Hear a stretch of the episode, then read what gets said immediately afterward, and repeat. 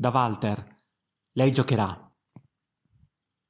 Cara Lara, come stai? Potresti essere anche oltremare, così lontana come mi sembri attualmente, ma anche così vicina. E ti penso sempre.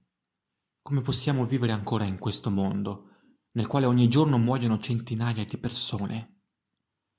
Mi ricordo il giorno dopo la morte di mia madre, come cantavano i merli, e io ero turbato. Come potevano cantare quando il mondo avrebbe dovuto fermarsi a causa del mio dolore? Come potevano osare cinguettare e cantare mentre per me crollava il mondo? A volte mi sorprendo a pensare e mi chiedo, ti ricordi di quando ti ho raccontato del romanzo La guerra dei mondi di H. Wells e dell'adattamento radiofonico del 1938? Ecco, la trama riguarda la conquista del nostro pianeta a causa di un'invasione da Marte. L'adattamento radiofonico scatenò il panico, gli ascoltatori però non vedevano né un marziano né dei dischi volanti. Eppure il tono drammatico della trasmissione, oltre al fatto che in quel momento la radio fosse l'unica fonte di informazione a disposizione, scatenò un'isteria di massa. La trasmissione sembrava un vero e proprio radiogiornale. A questo proposito abbiamo anche parlato dell'opera di Le Bon, Psicologia delle folle.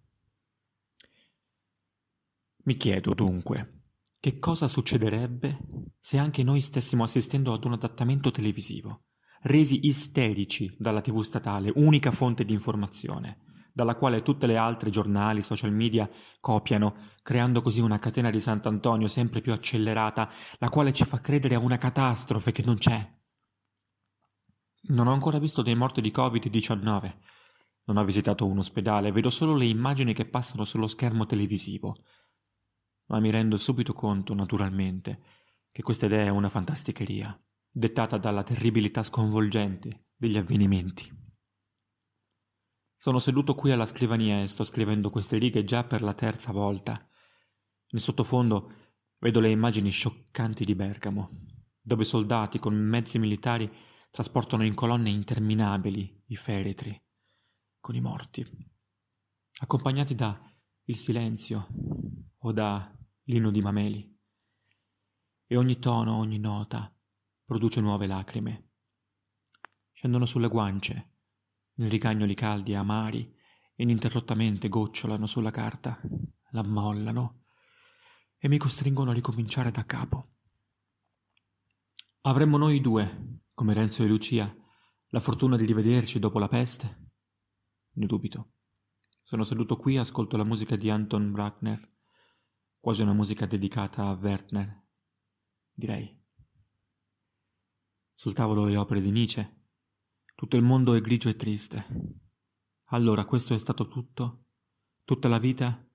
Sentiamo già gli zoccoli dei cavalli dei cavalieri dell'Apocalisse? E di nuovo mi scendono le lacrime, di nuovo in tv hanno intonato l'inno, mi strazia il cuore. Strano, un raggio di sole penetra la cappa di nubi, Guarda attraverso la finestra e gioca con i suoi riflessi sulla superficie della mia scrivania.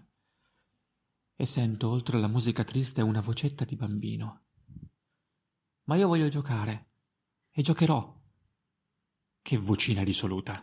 Mi alzo, vado alla finestra e cerco quel piccolo ribelle. È una bambina di circa quattro anni, la quale gridando e ridendo corre sul prato a braccia aperte.